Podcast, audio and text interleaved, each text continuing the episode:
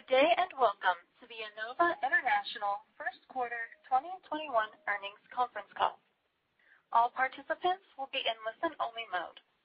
Should you need assistance, please signal a conference specialist by pressing the star key followed by zero. After today's presentation, there will be an opportunity to ask questions. To ask a question, you may press star then one on your telephone keypad. To withdraw your question, please press star then two. Please note this event is being recorded. I would now like to turn the conference over to Lindsay Savarese, Investor Relations for Enova International. Please go ahead. Thank you, operator, and good afternoon, everyone. Enova released results for the first quarter of 2021, ended March 31st, 2021, this afternoon after the market closed. If you did not receive a copy of our earnings press release, you may obtain it from the investor relations section of our website at ir.enova.com. With me on today's call are David Fisher, Chief Executive Officer, and Steve Cunningham, Chief Financial Officer. This call is being webcast and will be archived on the investor relations section of our website. Before I turn the call over to David, I'd like to note that today's discussion will contain forward-looking statements, and as such, is subject to risks and uncertainties. Actual results may differ materially as a result from various important risk factors, including those discussed in our earnings press release and in our annual report on Form 10-K, quarterly reports on Form 10-Q, and current reports on Forms 8-K. Please note that any forward-looking statements that are made on this call are based on assumptions as of today, and we undertake no obligation to update these statements as a result of new information or future events. In addition to U.S. GAAP reporting, Enova reports certain financial measures that do not conform to generally accepted accounting principles. We believe these non-GAAP measures enhance the understanding of our performance. Reconciliations between these GAAP and non-GAAP measures are included in the tables found in today's press release. As noted in our earnings release, we have posted supplemental financial information on the IR portion of our website. And with that, I'd like to turn the call over to David. Thanks, and good afternoon, everyone, and thank you for joining our call today. I'll provide an overview of our first quarter results, and then I will discuss our strategy and outlook for the remainder of 2021. After that, I'll turn the call over to Steve Cunningham, our CFO, who will discuss our financial results and outlook in more detail. We started the year with a solid first quarter despite the ongoing pandemic. Our top-line results were in line with our expectations, and we delivered record first quarter profitability driven by solid credit performance, improving originations, and disciplined expense management. Revenue in the first quarter decreased 2% sequentially, reflecting typical Q1 seasonality, and 28% year-over-year. Adjusted EBITDA rose 278% year-over-year to $137 million, and adjusted EPS increased more than 8x to $2.20, both first quarter records. Following a re-acceleration during Q4, originations were down 5% sequentially, mostly due to typical first quarter seasonality. But they increased 7% year-over-year in Q1 as we ramped up marketing activities late in the quarter in response to improving macroeconomic factors, including the aggressive rollout of the COVID vaccines. As a result, originations from new customers increased to 33% of total originations, up from 28% in Q4 of 2020. Notably, we are seeing continued strong payment performance for new customers. While Q1 is typically a seasonally slow quarter for our originations, as I just mentioned, we did see some additional softness on the consumer side of our business from the combination of stimulus payments and tax returns. And on the small business side, we saw similar impacts from PPP. However, despite these headwinds, we were able to maintain consistent originations from our strong growth in Q4. Importantly, based on what we are seeing today, we do not believe that stimulus will be an impediment to our future growth. As we have mentioned, our analysis of prior stimulus showed a marked improvement in credit and collections performance, followed by a quick rebound in demand when the stimulus ended. And We're seeing similar dynamics now. As stimulus payments, tax returns, and PPP are winding down in Q2, we have seen an encouraging acceleration in originations recently. We believe this demonstrates that consumers will continue to need access to credit and that these needs should increase as the pandemic eases. As the economy opens back up, we believe that consumers will raise their spending potentially to elevated levels due to increased activity and pent-up demand. And as they do, they will need access to credit to support any temporary dislocations between their income and their expenses. Since those consumers have been paying down debt during COVID, their personal balance sheet should be in a position where we can successfully lend to them. We saw the same dynamic following the financial crisis, which led to strong origination growth in 2010 and 2011. On the small business side, as the economy emerges from the pandemic, we believe small businesses will be a huge beneficiary of the pent-up consumer demand I just mentioned. Today, much of consumer spending is at large businesses such as grocery and big box stores, utilities, streaming entertainment, and Amazon. But as the economy reopens, consumers will likely increase their spending at small businesses like hair salons, gyms, local retailers, and restaurants. Many of these businesses have used up their savings trying to survive the pandemic and will need to access credit to rebuild inventory, rehire employees, and other reopening activities. This could lead to a large surge in demand that we are ready to fill.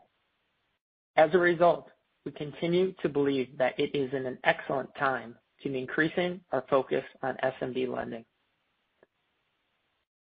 Looking ahead, while there remains uncertainty related to COVID, based on what we are seeing today, we expect growth in our originations to continue for the foreseeable future. For example, recent economic data appears very positive for our business. U.S. retail sales jumped 9.8% in March from the prior month as stimulus, vaccinations, and reopening spurred a burst of shopping. In another sign of economic recovery, jobless claims dropped sharply last week to 576,000, a new low since the onset of the pandemic. In the first quarter, small business products represented 55% of our portfolio, while consumers accounted for 45%. Within consumer, line of credit products represented 27% of our consumer portfolio, installment products accounted for 71%, and short-term loans represented just 2%. With small business now over 50% of our portfolio, we are pleased with our small business offerings as originations continue to be strong. Our SMB originations increased 11% sequentially to $322 million, and total revenue from our SMB products increased 17% sequentially and more than tripled year-over-year to $76 million. We believe we are continuing to take share in the SMB market with a diversified portfolio across a wide range of industries, states, product types, loan sizes, and prices. From an operational perspective, the integration of OnDeck is largely complete. Our three SMB products are working together as a single business, and we are on track to deliver more than the forecasted $50 million of annual cost synergies, primarily from eliminated duplicative resources, as well as $15 million in run rate net revenue synergies.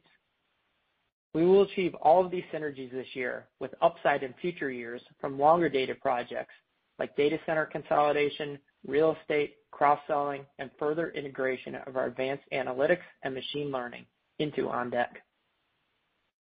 We also continue to expect that the transaction will be accretive in 2021 and generate EPS accretion of more than 40% in 2022. As we discussed last quarter, while we originally thought that OnDeck's legacy portfolio would have very little value, we now expect to receive over $200 million of total cash from the acquired portfolio, net of securitization repayments. Before I wrap up, I want to spend a few minutes on our recent acquisition of Pangea Universal Holdings. For those of you that are not familiar with Pangea, they are a Chicago-based payments platform offering mobile international money transfer services. They have helped the underbanked seamlessly complete millions of transfers over the last 10 years. Pangea's mission is to make money transfer secure, simple, and affordable. They have revolutionized the customer experience in this growing market as consumers increasingly choose online money transfer solutions instead of relying on brick-and-mortar storefronts. Pangea's mobile app allows users to transfer money quickly and seamlessly from the U.S. to 40 countries. Their focus has primarily been on Latin America and Asia, which the World Bank estimates to be a combined $71 billion per year market in outflows from the U.S. With the acquisition of Pangea, we gain a product in a segment of the market we know well, underbanked Americans, and we now have another high-growth business in our portfolio. Pangea will leverage Enova's online business expertise as well as our analytics, technology, marketing, regulatory compliance, and capital markets capabilities. Given our extensive experience managing online businesses, we believe there's a significant opportunity to bring a world-class technology, machine learning, and artificial intelligence capabilities to Pangea's operations.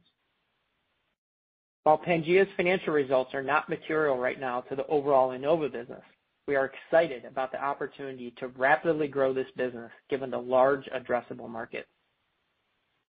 In summary, I'm pleased with our solid start to the year and believe it sets us up well for the remainder of 2021 and beyond. Our world-class analytics have enabled us to successfully navigate challenging market conditions, and we remain focused on accelerating growth. We continue to see very good credit in our portfolio, which gives us flexibility to lean into demand as the economy continues to improve. We remain committed to helping hardworking people get access to fast, trustworthy credit. COVID has created uncertainty in the near term. However, our experienced management team, solid financial position, and diverse product offerings position us well to continue to produce sustainable and profitable growth and drive shareholder value. Now I'd like to turn the call over to Steve Cunningham, our CFO, who will discuss the financial results and outlook in more detail. And following Steve's remarks, we'll be happy to answer any questions that you may have. Steve? Thank you, David, and good afternoon, everyone. As David mentioned in his remarks, we continue to be encouraged by our historically strong credit quality, indications that the economic recovery is gaining momentum, and recent signs that demand is improving. Our resilient, direct, online-only business model, nimble machine learning-powered credit risk management capabilities, and solid balance sheet have us well positioned to profitably accelerate growth as the economy recovers and originations return to pre-COVID levels. Now turning to Enova's first quarter results. As you will note in my comments, our consolidated results when compared sequentially are, as usual, heavily influenced by the typical first quarter seasonality of our consumer businesses. In addition, when compared to the year ago quarter, our consolidated results are heavily influenced by our acquisition of OnDeck last October. As expected, first quarter total company revenue from continuing operations of $259 million was down slightly from the fourth quarter of 2020 and declined 28% from the first quarter a year ago. Small business revenue increased 17% sequentially and more than tripled from the same quarter a year ago, while revenue from our consumer businesses decreased 8% sequentially following typical first quarter seasonality and declined 46% from the first quarter of 2020. Total company combined loan and finance receivables balances on an amortized basis were $1.3 billion at the end of the first quarter, down 4% sequentially and up 10% from the first quarter of 2020. Total company originations were $506 million, a 7% increase from the first quarter of 2020, and originations from new customers were 33% of total originations as our marketing continues to attract new customers.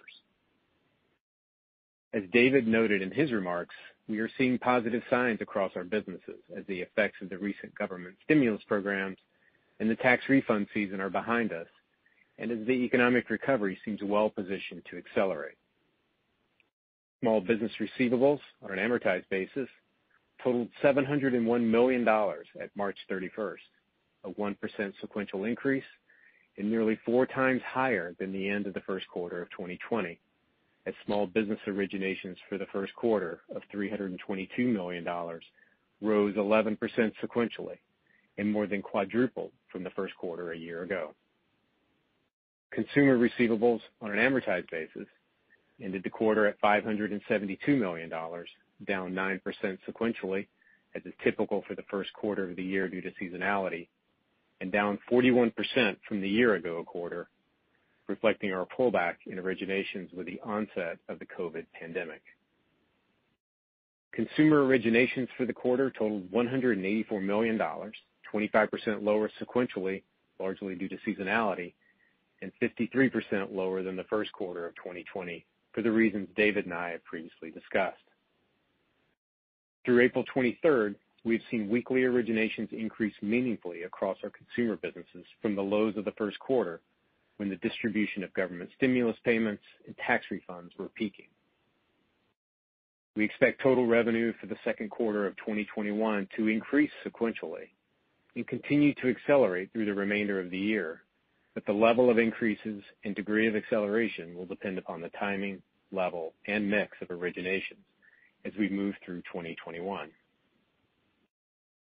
The net revenue margin for the first quarter was 92%, flat with the fourth quarter of 2020, and remains elevated as we continue to see strong credit quality, which increases the fair value of the portfolio.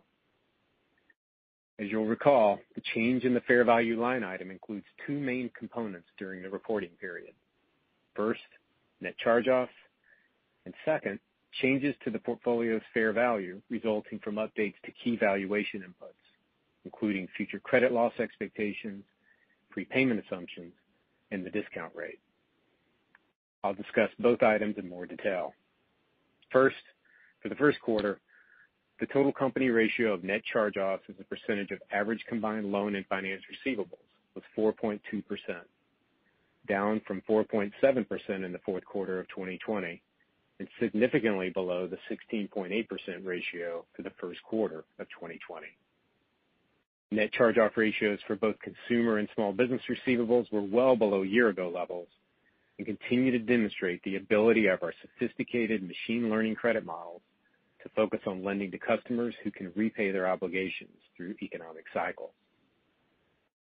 Second, the fair value of the consolidated portfolio as a percentage of principal increased to 101% at March 31st from 98% at December 31st, as the outlook for portfolio credit quality remains strong.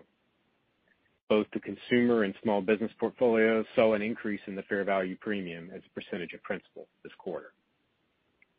The decline in delinquent receivables as a percentage of loan and finance receivables balances at the end of the quarter also reflects strong customer payment rates in the continued solid credit profile of the portfolio. The percentage of total portfolio receivables past due 30 days or more was 7.6% at March 31st, compared to 9.3% at the end of the fourth quarter of 2020 and 7.5% at the end of the first quarter a year ago. The percentage of small business receivables past due 30 days or more declined during the quarter from 14.2% at December 31st to 10.2% at March 31st. The decline was driven by continued improvement in delinquency levels across all of our small business brands. The percentage of consumer receivables past due 30 days or more was 4.3% at March 31st, compared to 3.9% at December 31st and 8.4% at the end of the first quarter a year ago. Consumer receivables delinquency levels, including early-stage delinquencies, remain at historically low levels. With the noted improvement in the economic environment, we lowered the discount rates used in our fair value calculations by 100 basis points this quarter, or about 20% of the increase in the discount rates that we initiated in the first quarter of 2020 to capture the uncertainty of the operating environment. As the economic recovery continues to gain momentum, we expect continued reductions in the discount rates used in our fair value calculations over the coming quarters, as well as reversals of downward adjustments that we've maintained in our fair value calculations over the past year to reflect the impact of near-term economic uncertainty on the risk of higher than expected customer defaults. To summarize, The change in fair value line item is benefiting from low levels of net charge-offs and an increase to the fair value of the portfolio as credit metrics and modeling at the end of the first quarter reflect a solid outlook for expected future credit performance. Looking ahead, we expect the net revenue margin for the second quarter of 2021 to range between 60 and 70%. As the economy recovers and demand and originations continue to rise, the net revenue margin should normalize over several quarters at around 50%-60% as newer and less seasoned loans become an increasingly larger proportion of the portfolio. Our second quarter net revenue margin expectation and the degree and timing of future normalization in the ratio will depend upon the timing, speed, and mix of originations growth. Now turning to expenses. Total operating expenses for the first quarter, including marketing, were $108 million, or 42% of revenue, compared to $115 million, or 44% of revenue last quarter, and $94 million, or 26% of revenue in the first quarter of 2020. Excluding $3 million of one-time non-recurring expenses related to the OnDeck acquisition, total operating expenses for the first quarter, including marketing, were $105 million, or 40% of revenue. As David mentioned, the OnDeck integration is going well, and we now expect to recognize all of the planned deal cost synergies by year-end 2021, well ahead of schedule, resulting in achieving at least the full run rate of planned cost synergies in the second year post the closing of the deal. Marketing expenses increased to $29 million, or 11% of revenue in the first quarter, from $28 million, or 10% of revenue last quarter, but down from $35 million, or 10% of revenue in the first quarter of 2020. We expect marketing spend to increase the rest of this year, and going forward, will likely range in the mid to upper teens as a percentage of revenue, depending on the level of origination. Operations and technology expenses for the first quarter totaled $36 million, or 14% of revenue, compared to $31 million, or 12% of revenue last quarter, and $31 million, or 9% of revenue in the first quarter of 2020. The sequential increase in O&T expenses was driven primarily by having a full quarter of OnDeck O&T related expenses, as well as increases in software and underwriting expenses. The year-over-year increase in O&T expenses was driven primarily by the addition of OnDeck O&T related expenses.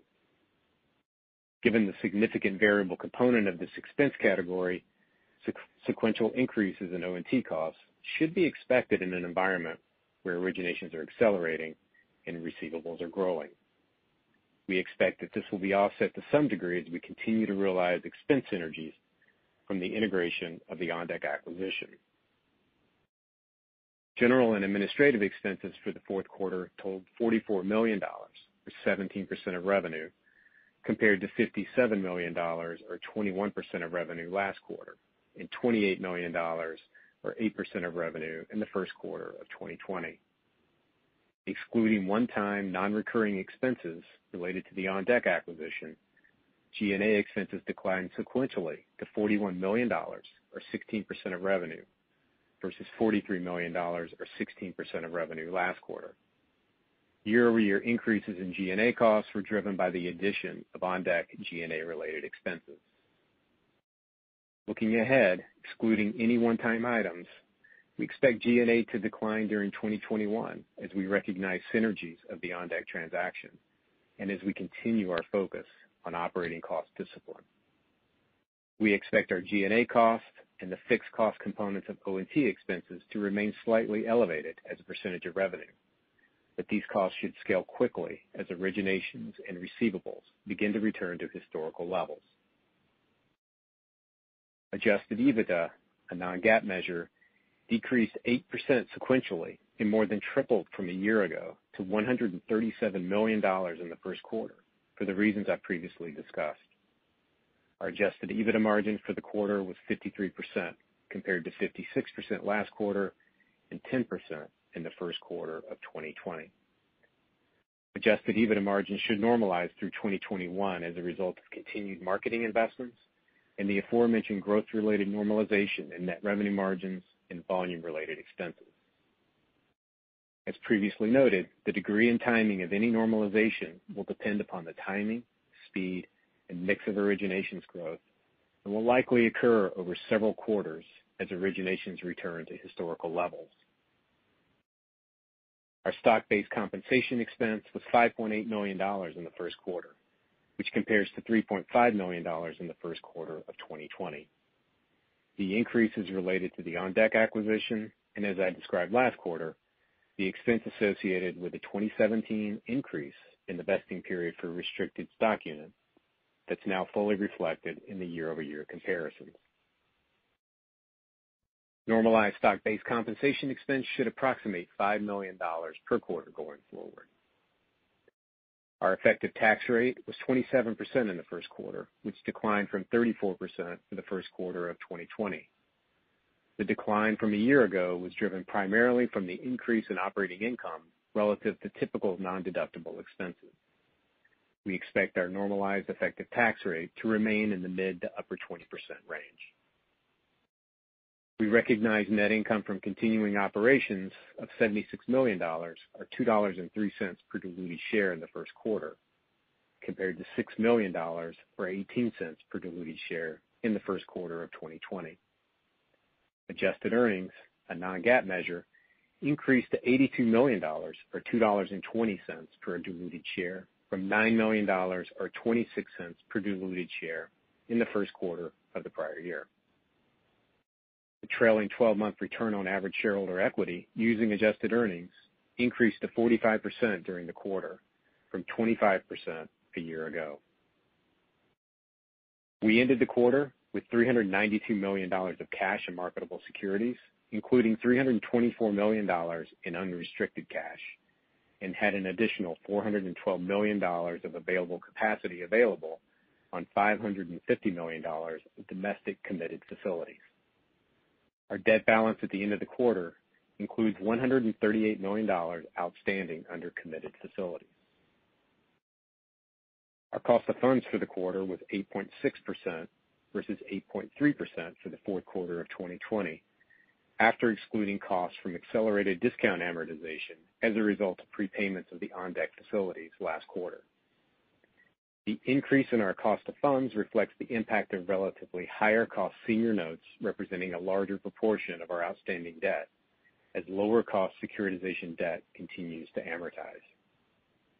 Based on current market rates, our domestic marginal cost of funds ranges from 2.1%-4.25%, depending on the facility utilized. Our marginal cost of funds has improved with the new small business financing transaction we announced this week. On Tuesday, we priced a $300 million securitization debt facility backed by OnDeck term loans and lines of credit. The rated four-tranche structure has a 95% advance rate, a 2.07% blended fixed rate coupon, and a three-year revolving period followed by an amortization period. Our solid balance sheet and ample liquidity have us well positioned to support rising demand, originations, and receivables growth as the economy recovers. Due to the ongoing uncertainty in the economy, we are not providing detailed financial guidance at this time. However, as we return to meaningful growth in originations and receivables, we expect to invest more in marketing by leveraging our machine learning-driven analytics to capture increased demand at attractive unit economics. As I've mentioned in my remarks today, this should lead to some normalization in the net revenue margin, growth-related variable expenses, and the adjusted EBITDA margin from recent levels. The degree and timing of any normalization will depend upon the timing, speed, and mix of originations growth and will likely occur over several quarters as originations begin to return to or exceed pre-COVID levels. We remain confident the return to pre-COVID originations growth will allow us to deliver meaningful and consistent top and bottom-line growth as we leverage the benefits of the scale and efficiency of our direct online-only operating model, our broad and diversified consumer and small business product offerings, our powerful credit risk management capabilities, and our solid balance sheet. With that, we'd be happy to take your questions. Operator? We'll now begin the question and answer session. To ask a question, you may press star then one on your telephone keypad. If you are using a speakerphone, please pick up your handset before pressing the keys. To withdraw your question, please press star then two. At this time, we will pause momentarily to assemble our roster.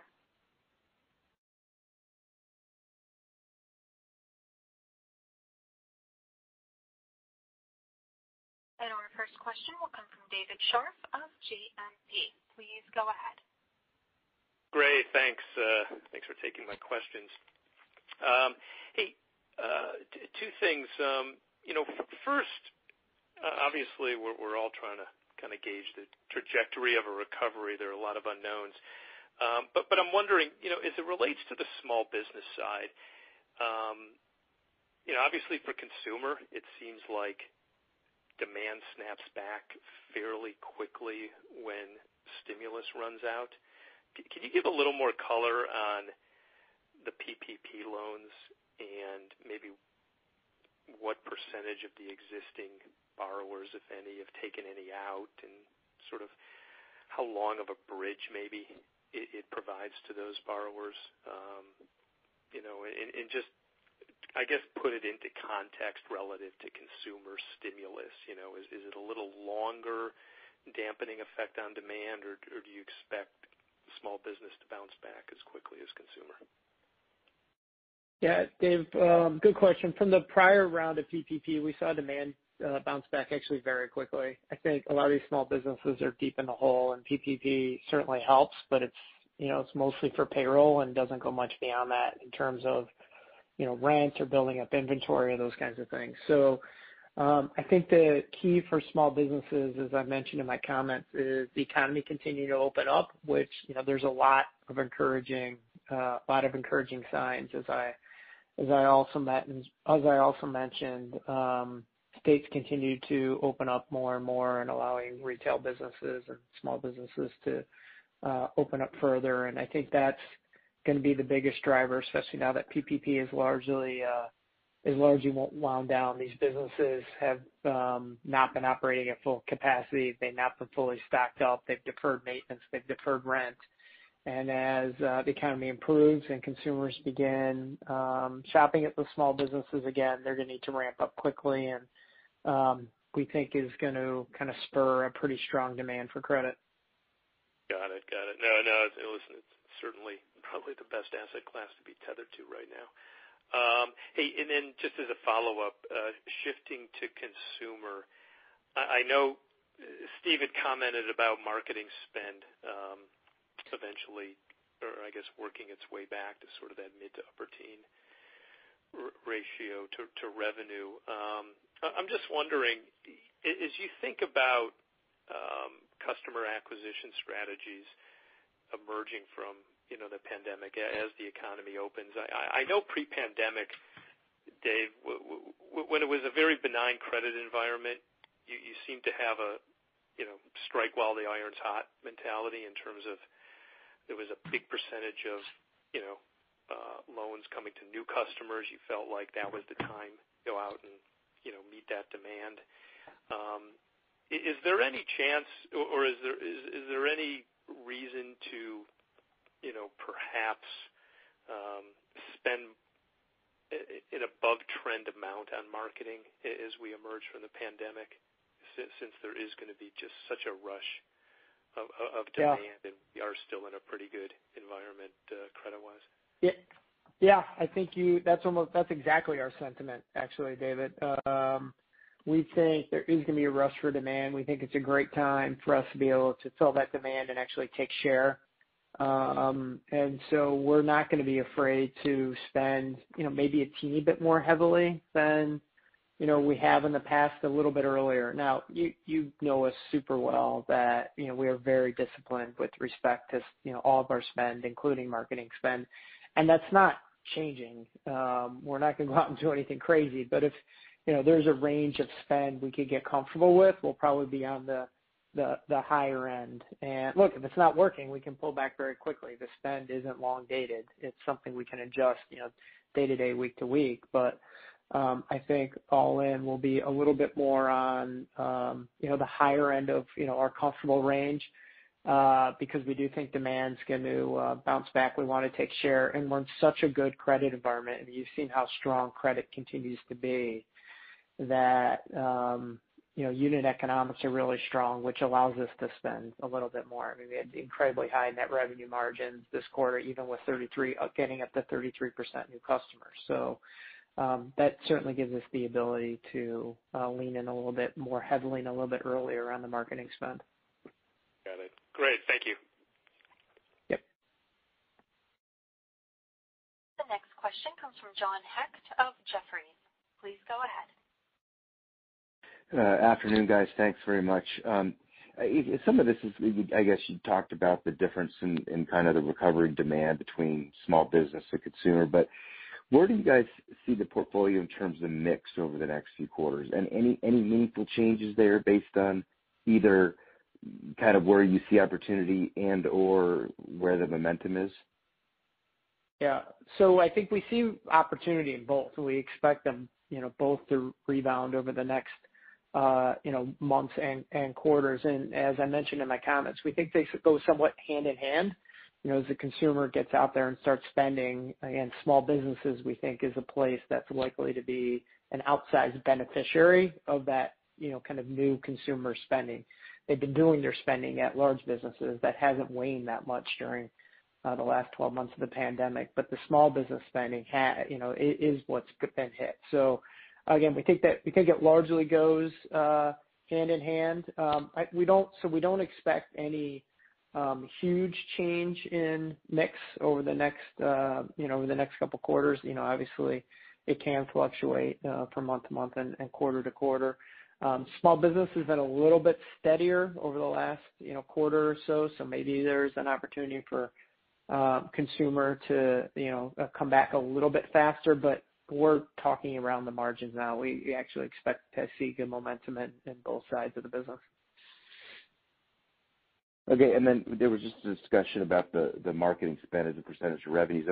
I'm wondering at the CAC level, um, Any are you changing kind of the mix of marketing? Any changes that you expect with customer acquisition costs, given the fact that other lenders are kind of trying to build their book as well?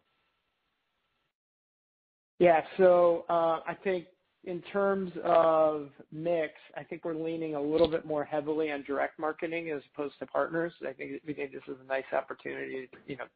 It's something we've been working on for the last five-plus years, is taking more control of our own destiny, and we've been successful at it. We think this is a nice opportunity to go even deeper deeper there. Um so you'll see, I think, the mix will kind of skew a little bit more towards the direct versus partner channels, which will benefit us long term. So it's something we're excited about. And then in terms of CAC, like I said, you know, maybe slightly on the higher end, but you know, again, nothing nothing outrageous. Unit economics are higher now, so we do have the ability to to lean in on the CAC without um uh you know getting outside of our return thresholds. So again, maybe you know a little bit higher and a little bit earlier, but again, as I said before, we've always been very disciplined on the expense side, and um, that's not going to change. Great. Thanks, guys. Yep. Thanks, John. Once again, if you would like to ask a question, please press star then one. And the next question will come from John Rowan of Janney. Please go ahead. Good afternoon, guys. Hey, John. Steve. Hey, John. I just want to make sure I understand. The guidance for G&A expenses, that it's lower in 2021 versus the 141 million you spent in 2020. Is that correct? Yeah. Well, I'm really talking about how to think about the absolute dollars as we move forward from here, right? So with the combination of synergies, recognition, um, and our own cost discipline, you should expect those absolute dollars to tick down through the rest of this year. And as we expect you know, some return of growth as we move through the year, you'll see those come down as a percent of revenue from where they are today. Okay. So they come down in absolute dollars and as a percent of revenue throughout the year? Right. With, um you know again, expecting that growth is going to start to return as we move through the year. Okay. And then all that, the OnDeck synergies, that all th that run rate is fully recognized by the end of the year. We shouldn't expect any more decreases in G&A into 2022. Does that sound about right? There could there could be. Um, you know, sort of beyond our. Remember, we we talked about $50 million of synergies from OnDeck's 2019 expense base. And as David and I both mentioned, we expect to uh to overachieve on that. And then we expect there will be some longer-tailed type items like real estate and you know data center rationalization that could spill into the second year. But we think we'll be at least the $50 million run rate by the time we enter into 2022. Okay. I'm not sure if you guys have ever disclosed this, but uh, if you haven't, just say so. Um, have you given any have you framed up exactly how much exposure you guys have to the bank partner model? Steve, you want to? When you say exposure from what respect? Meaning what percent of your loans are issued through banks or you know, um percent of revenue. If you haven't disclosed it, that's fine. Um, I just wanted to ask in case uh, you are disclosing it. We have not disclosed that level of detail around the bank partnership. Okay. All right. Thank you.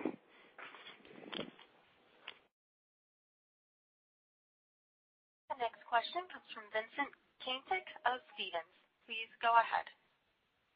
Hey, thanks. Uh, good afternoon, guys. Uh, first question um, is on the competitive environment. I know uh, it's still a tough um, to generate receivables here, but in some of the consumer asset classes that we uh we cover, it seems like even with some limited growth potential, that some people are chasing um chasing receivables in limited growth areas. But I was wondering maybe if the competition in your space is, is do you see much competition? Is it disciplined? And uh as we come out of this, do you see the environment being more or less competitive for you? Yeah, sure. Good question. Um, on the consumer side, um, the competition it seemed normal-ish. I think what I think some of the online guys are trying to lean in harder to uh, re-accelerate their lending, but the storefronts have just been decimated. Um a lot of them are in central business districts. People aren't traveling there now. A lot of them have shut down, especially the mom-and-pop uh, storefronts. Uh, that you know that segment of the competition is largely gone and will probably never come back at any meaningful level. So that certainly helped on the consumer side and will likely continue to help uh, going forward. On the small business side, early in the pandemic, many of the small business lenders suffered uh, from very bad losses. At least 10 or 12 have gone out of business, Um, including a couple large ones. One of our largest competitors, uh, Kabbage, got bought by American Express and is no longer uh, lending in the kind same same type of interest rates we're lending at, same customer base. So I would say competition on the small business side is probably uh, even lighter today than on the consumer side. It's had a more meaningful drop in competition on the small business side than on the consumer side. Okay. That's very helpful. Thank you. And uh You're one of the few to have good insights into both the consumer behavior and the small business. Um, your competitor who bought Kabbage um, uh, was talking about uh so their consumers are maybe some recovery um, in spending, and the small business maybe is even better. So I was just kind of wondering from your sense, are you seeing, I guess, relative to between consumer and small business, does one area seem to be closer to uh, a recovery um, than the other, or is it sort of the same? Thank you. Sure. Yeah, like I said before, I think they largely go hand in hand as the consumer starts spending. Uh, the small businesses are going to be the beneficiary. I think the spending on the consumer side is starting. Um, we just haven't seen as much of the benefit because of uh, the last round of stimulus and uh, and tax return season. And so I think the small businesses are beginning to respond to that spending um, by doing some spending to spending of their own. Um and so you know, as we move into the next you know, months and quarters, um, largely going hand in hand. If I had to guess which was going to uh you know which was gonna accelerate faster, I might say small business, but again, we're on we're on the margins here. I think they largely move together as the economy opens up. Oh, great. That's all I had. Thanks very much. Yep. Thank you. Thank you. This concludes our question and answer session. I would like to turn the conference back over to David Fisher for any closing remarks. Thanks everyone for joining our call today. We uh, appreciate your time, and we look forward to talking to you again next quarter. Have a good evening. The conference is now concluded. Thank you for attending today's presentation, and you may now disconnect.